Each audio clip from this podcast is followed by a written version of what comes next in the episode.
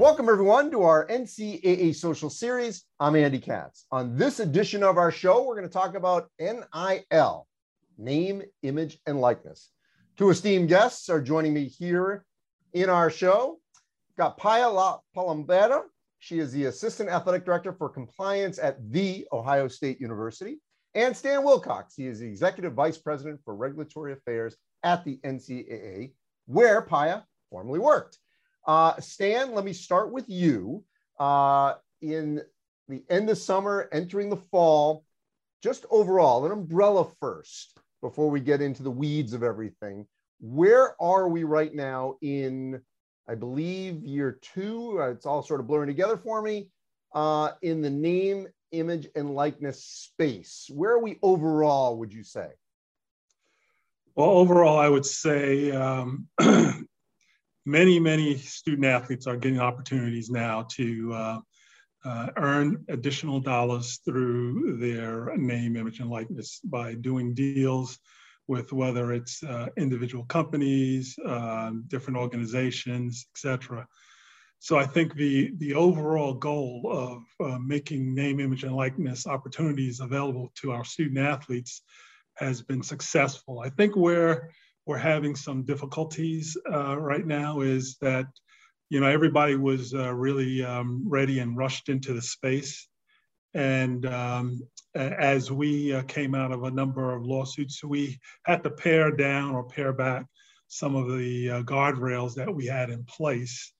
Um, so i think that uh, there are a number of uh, our membership that is somewhat frustrated uh, because of the fact that they are reading or seeing where it appears that there are individuals out there that might be abusing uh, name, image, and likeness uh, and not um, staying within the overall policy uh, by doing things that appear because they're not, it's uh, these, these deals are not transparent. So some of the things that are being reported appear to be in violation of some current NCAA rules.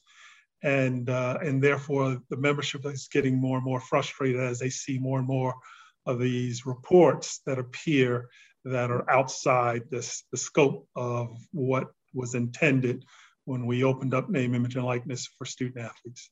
All right, so I'm going to get to that in a minute because, first of all, uh, what we see on social media may not always be the truth of the actual deal. I mean, these contracts aren't made public. So sometimes I think we have to find the truth in the middle. But I, I want to get to some of those questions here in a moment. First, Paya, you're on the ground, you're in the space, in the compliance space at a high profile, massive university. So, mm-hmm. what is going on on the ground for your student athletes at The Ohio State University? Oh my goodness. Well, I, I, think our student athletes are in a fortunate position where uh, the Ohio State fan base is is rabid and they are excited and there are a lot of opportunities available both Columbus and nationally and then internationally for some of our student athletes as well. Um, generally what I would kind of compare this to is like jumping out of an airplane, uh, but with a parachute and then maybe even a backup parachute. That's how uh, compliance officers like to work. Um, so prior to July 1, what our office and what our university really focused on was just putting in place a lot of systems uh, and in, internal communication plan so that, you know, when things hit the fan, which inevitably we knew they would at some point or another, we already had a structure uh, and decision makers in place so that we could work through a lot of these challenges at a more rapid pace. Um, so I think that's been incredibly helpful for our department and for our student athletes as well, um, as we've been able to support them through some really interesting and unique deals. Um, I, would say overall though it's it's been a lot of fun. It's um you know generally when you think of compliance we more operate on the internal side. You don't really yeah, that's not a word that's usually thrown around in compliance. There might be other words but not fun it's true. We well, we can be fun, but this can also be fun as well. So generally, you know, compliance, we're more on the internal ops side of things. You don't really see us in front of the camera. We don't really quite know what to do. Um, but this has been a really kind of great opportunity for us to sort of flex our muscles a little bit as well and get more involved on the external side and the revenue generation side. Um, and that ability to connect has helped us to collaborate with our other departments within the university, uh, with our trademark and licensing office, with our um, athletics marketing company as well. Um, and it's just been really fun to see for our student athletes. So, you know, we work with our student athletes on a day to day basis and really seeing them overnight, you know, become uh, entrepreneurs and brand owners and brand managers has been really, really exciting to see. Um, we've loved watching their growth and their ability to take off. So I, I really think having those structures in place. So of course, we keep from the compliance side where we, we love a good structure, we love a good process, um, but having that flexibility to be able to pivot really easily um, when we get a new opportunity or hear about a different sort of deal that our student athletes are interested in or our, um, our director of NIL is interested in pursuing, it, it's allowed us to be a little bit more flexible as well. So you said something very interesting just there, uh, uh Paya, because um, it, it, sounds, and obviously I'm not there on a day-to-day basis, that you've got a good relationship. And I think that's critical in this space that there's basically a conversation of what could occur. Uh, and if you have a relationship with your compliance office and it is not adversarial, which it has been in the past, not at Ohio State, but I'm just saying in general, um, you know, then you can actually have a two-way conversation about what could work, what couldn't, you know, which dovetails into what Stan was talking about earlier about uh, potential violations. How critical is that for other compliance officers like yourself across the country to build those relationships so that you don't play catch up and play gotcha after the fact? Yeah, I mean, that is uh, the cornerstone of our job is our relationships because what we really want to be as compliance staff members is advocates and more proactive when we're working with our student athletes and staff and donors and collectives and things along those lines. And to do that, you know, people aren't going to just trust you overnight and send you or talk to you about really important things unless you have that relationship in place. So that's really something that our office focuses on is making sure that we're getting out there, we're meeting with our student athletes and our coaches and everyone else so that people have an understanding of what we do and a comfort coming to us. Um, so what we actually do is we have a weekly meeting with our university compliance office, our legal affairs, our trademark and licensing, our business advancement, our director of NIL, and our sport administration office. So we all get together and have been for over a year on a weekly basis. And for at least an hour, we talk through things. Um, and it goes an hour every at least an hour every single week there is always something new to explore when it comes to nil and i really think developing that relationship really early on as we were sort of even talking through the idea of NIL before it went into effect. I think that was incredibly helpful for our department um, because now we have an understanding of what we need and we can be more proactive and forward thinking because our director of NIL um, you know, really keeps a pulse on what's going on nationally and is really trying to, you know, push us to be more creative and so we're meeting weekly and we can kind of address these questions in real time and come to solutions in real time before they're before you know another institution is doing it and we feel like we're playing catch up. So yes our our jobs in general are are relationship built but with nil in particular it has been so beneficial. Yeah there's no question. I mean I, years ago uh, many moons ago when i was a beat writer i just remember when the compliance officer would come into a practice and the coaches would cringe like they'd done something wrong you know it's like Voldemort coming in here uh, you know that really that person needs to work in concert with the coaches and the student athlete not just on this but in general and i hope we're getting to that point. Stan let's do a little nil for dummies here to, to steal that phrase um, uh, you know from those thick books there that uh, to explain things. Let's dumb it down. We hear these terms thrown around all over the point. So i'm just going to pepper you with a couple. What is a collective well, collective is essentially a group of individuals that come together, and some of them have formally uh, created uh, nonprofits uh, organizations or other limited liability organizations with the intent of providing uh, name, image, and likeness opportunities to student athletes in general. In most cases, it might be for student athletes at a specific university. Uh, and that seems to be uh, primarily what we're seeing a lot of, and that is a number of these collectives popping up uh, to specifically assist uh, the schools or the, the school in which those individuals um, uh, have a, an affinity for.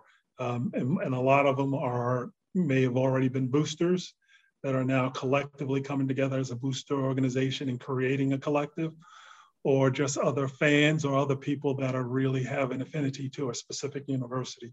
So that's in, in essence what uh, these uh, collectives that are popping up that's what they are. They are they are a group of individuals primarily uh, seeking to assist uh, student athletes with uh, obtaining name, image, and likeness opportunities, and generally uh, for specific universities. All right. So, what is the line with a donor in terms of what they can and cannot do? So, um, once a person becomes a, uh, a, representative of an institution's athletics interests, that's basically an individual who is uh, has either donated money to their athletics department or donated money uh, to specific sports at a particular university, somehow assisted that university's athletics department in, uh, in moving forward uh, the, the goals and, and aspirations that that athletics department has. Once they become a booster, then there are specific rules that apply to boosters, such as in the recruiting space. Boosters are not permitted to uh, basically go out and recruit prospective student athletes to come to their uh, or to specific universities. Uh, they're not supposed to be involved in calling and, and talking to prospective, uh, prospective student athletes about coming to certain institutions. They're, they are not uh, uh, allowed to be kind of in that recruiting space which is solely for coaches and administrators of, a, of an institution. But some of these collectives, once they get into assisting student athletes with getting a name, image, and likeness opportunity, they become a booster.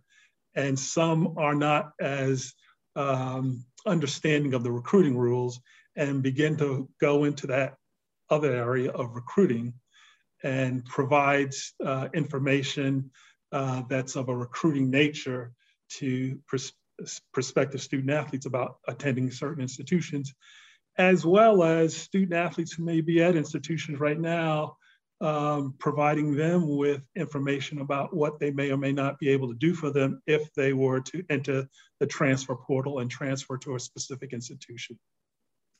Paya, uh, I remember prior to NIL, one of the concerns was uh, if School X is a Nike school, and I cut a deal with Adidas uh, as an individual. You know, what am I allowed to wear, promote on Instagram, even on my body? Um, where are we in that space if a student athlete at Ohio State uh, wants to cut a deal with an entity that potentially could contradict a sponsor uh, with the Ohio State uh, Athletic Department? So it, uh, it, it depends completely state by state. So our state law does not allow for student athletes to do activities during team time.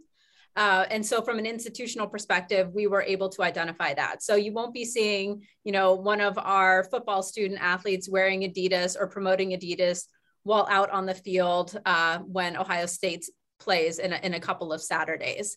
Um, but in their own free time, they are able to do as they please. Um, provided that there's there's a, a, series of restricted categories that have been identified by our state law um, and then have been reestablished by our institutional NIL guidelines uh, that student athletes can't do. But what we ask of our student athletes and what's required under state law is that they disclose all of their agreements to us. Um, so they will send their contracts and then institutionally, we review them to confirm that there is no requirement that would interfere with an institutional contract. Um, so far, it's it's been pretty good. Uh, and when we have identified an issue, it's been before a student athlete has signed a contract, and so we're able to have the language changed.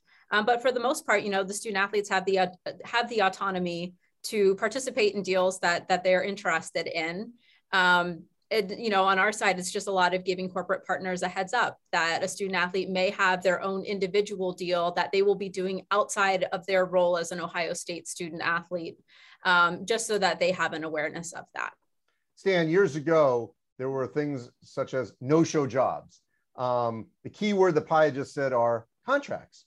And we've already seen a case here uh, in the late summer where an individual decided not to play the sport, uh, has an NIL deal, but I mean, I haven't seen the contract, but I would assume if it's, you know, if it's not based on a performance, then that person may get the money uh, because they have a contract.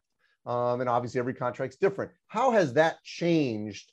You know, that in, in the enforcement world, because that used to be an issue where, yeah, you don't have to show up. We're going to pay you for the job X. Uh, and that used to be a violation. And now with a contract, that could be different. Well, um, within the contracts, uh, name, image, likeness contract, there's there still has to be some kind of quid pro quo.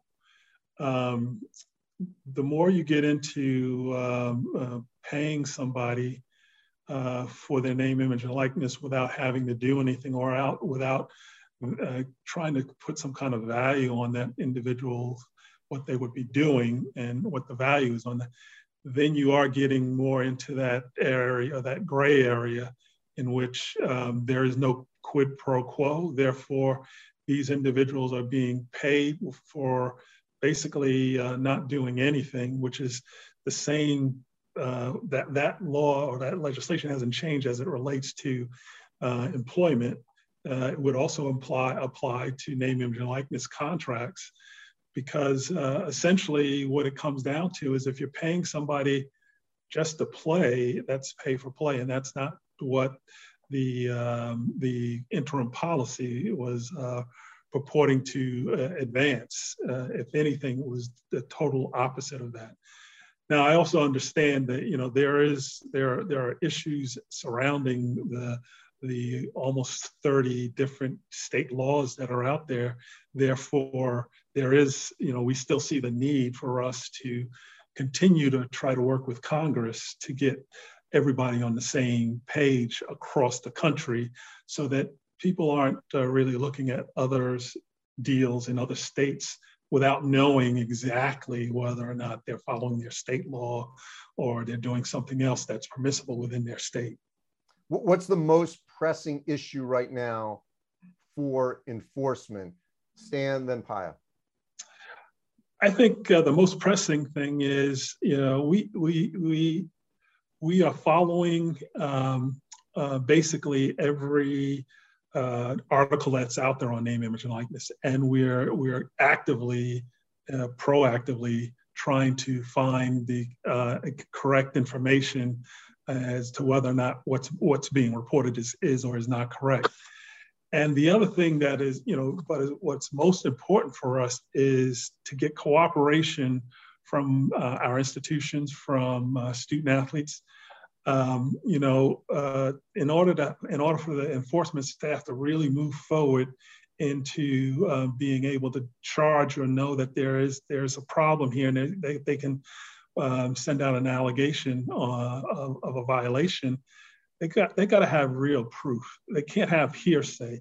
They've got to have documented proof. They have to have people that are willing to to basically be witnesses to what is actually occurring and uh, providing that information to our to our staff so that we could uh, move forward with it.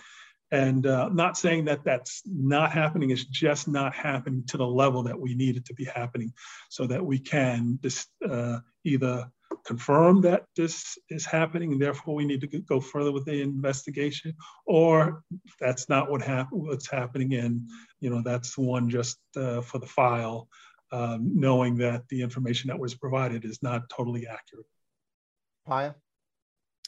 Yeah, I mean, I would I would completely agree with Stan there. I think one of the challenges from a campus perspective, and particularly for our coaches, is you know they're trying to they're trying to do it the right way. They're following the guidance we give them, and they feel as though others are not and are not being held accountable for it.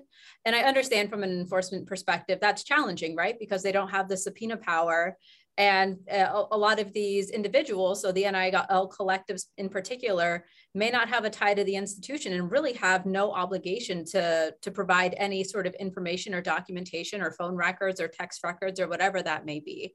So from their perspective, I can completely understand that's a challenge.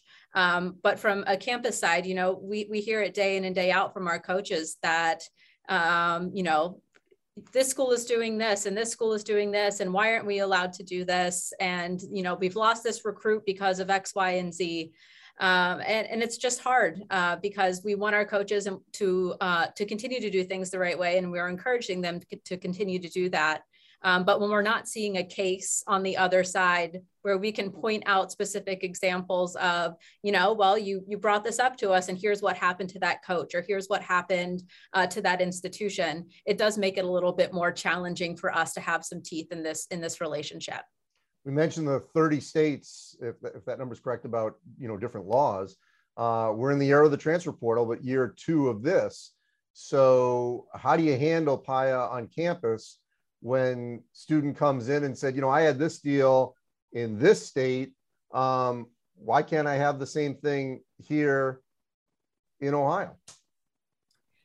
Yeah, it's interesting, both that and then also um, high schools. You know, some uh, states are allowing NIL for high school students. Ohio is not one of those states that's allowing that. And so there, there's just a different level of playing field uh, state by state uh, at, at the moment, which is, it's just a challenge. And so what we really try to do and what our coaches are trying to do is it's recruit both, you know, talking about the NIL opportunities that can be available just based on Ohio State's fan base, but all of the other opportunities that are available as, a, as an Ohio State student athlete as well, and the culture that you sort of come into um, that we've built.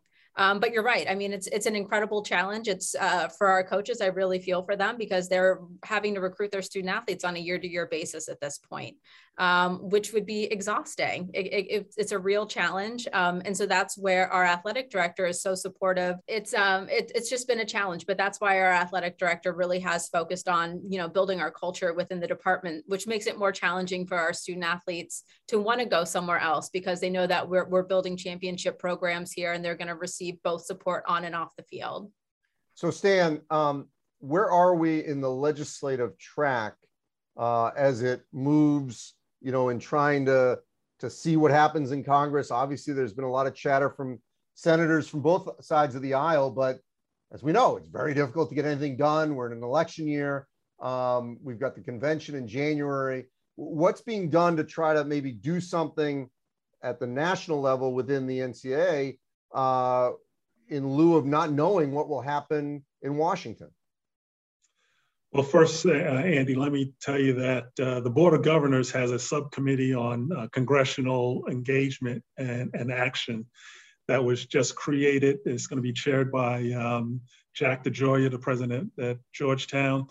And, and that uh, group is going to be charged with uh, essentially working with uh, Congress and trying to help educate them and help them figure out how best to help us in, in this particular space. And then number two, uh, in Division One, um, and I'm sure in Division Two and Three have, have a similar body, and that is uh, the, the uh, there's a Division One council um, on, name, image, and likeness that uh, is chaired by Lynda Tealer, the, the uh, um, deputy AD at Florida. Uh, they are charged with looking at almost on a weekly basis, keeping up with everything that's going on out there, what things they're hearing, what and then really focusing in on what changes uh, could we potentially make at this point in time um, to make things better, to make things better for coaches and uh, make things better for our student athletes, as well as give a better understanding to those that are getting into the name, image, and likeness space of the do's and the don'ts uh, at this point in time. So uh, so legislatively, we have a, a subcommittee that uh, in, in, each division that's looking at it almost weekly to come up with some potential legislative changes, uh, as well as we have a, a, a, group at the highest level that'll be working with Congress to try to come up with something that'll help um, uh, usurp, in essence, all the uh, different state laws around this and put everybody on the same uh, level level playing field as it relates to name, image, and likeness. Paya, at the campus level, um, one of the fears prior to this that I think now is being, you know, that's not happening, uh, is a that it would only be the high-profile sports, not the case, um, or male-dominated, not the case at all, uh, and two uh, that this would cause locker room issues. If one player was receiving this and you know the second string lineman was not receiving this or down the line regardless of sport um, that's for me on the outside. You're there on the ground level. Uh, what are you seeing in terms of uh, the ability for you know male and female athletes uh, regardless of sport high profile low profile you name it olympic that everyone has an opportunity and that it has not created controversy within the locker rooms. Yeah, I mean, I, I think it's been a phenomenal opportunity for all student athletes. Um, I'm sure if you look across the country, it would probably be dominated by football in terms of amount of dollars actually earned. But in terms of number of opportunities, it's across all sports. So we've had student athletes from all of our, we have 36 sports from every, from all of our sports have been represented. Um, our first few sports um, with the most earnings are male sports, but then it's predominantly female. Uh, because you know they're out there and they they have a great fan base as well. Specifically, our you know women's volleyball program and our women's softball program uh, have really done a great job. Um, so yes, it's it's been great to sort of see the opportunities go just beyond the football and the basketballs and really spread through the Olympic sports as well. Uh, and I think it'll just keep growing, particularly as we get closer again to another Olympic year and people start ramping up the excitement as national teams are being named as well. Um, and as for for locker rooms, I think it will change from from locker room to locker room, from school to school. But I really think that is where the coaches uh, and the directors of player personnel and student athlete development and player development are really the most key. Is making sure that they're treating everyone equally uh, in the locker room, on the field, in the team meeting rooms, um, so that you know there there isn't that issue of well, so and so has this deal and now I'm blocking for them uh, but I don't, I'm not getting that same sort of money. So that really is the relationship development piece. And I, I can't speak for any other school other than, than what we have here, but we do have a phenomenal coaching staff that are aware of that. That's been something we've been tracking on ever since we started talking about NIL. And so it's having those proactive conversations with the student athletes to ensure that they all feel supported and know that they are equal within the eyes of the coaching staffs.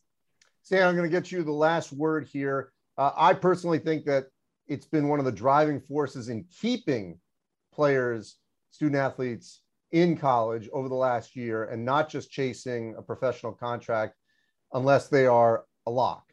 Uh, we'll see if that trend continues, but I think it certainly has worked in the favor of keeping student athletes, maybe not the same school, but certainly within the membership. Uh, a year from now, let's be positive here. Where do you hope NIL is a year from now? Well, I hope it continues to uh, grow and provide more and more opportunities for our student athletes uh, to be able to monetize off their name, image, and likeness. Um, but I, I, hope it's um, that we are able to create the kinds of guardrails around uh, around name, image, and likeness to allow for our coaches, our administrators, uh, everyone on campus to feel a little bit better about how things are operating you know, people want to feel um, comfortable that they believe that their peers who they compete against are doing uh, the similar or same types of things that they are in this space to make sure that they're doing doing it the right way. Um, mainly uh, also for student athlete health and welfare. Uh, you know, we still have an obligation to make sure we're uh, making sure that our student athletes are getting, you know, you know, the best deals and are not getting uh, taken in by unscrupulous individuals.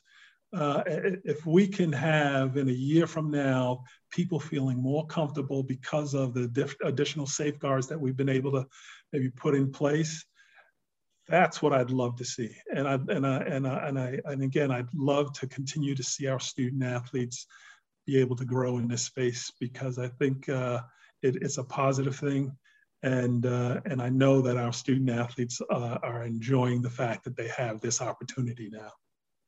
Pi and Stan, I really appreciate the time you're giving me here on our show on the social series on this topic that I know we're going to continue to talk about uh, in the year ahead. Uh, as always, you can go to ncaa.org slash social series where all our social series, over 100 episodes, are all archived. Check them all out.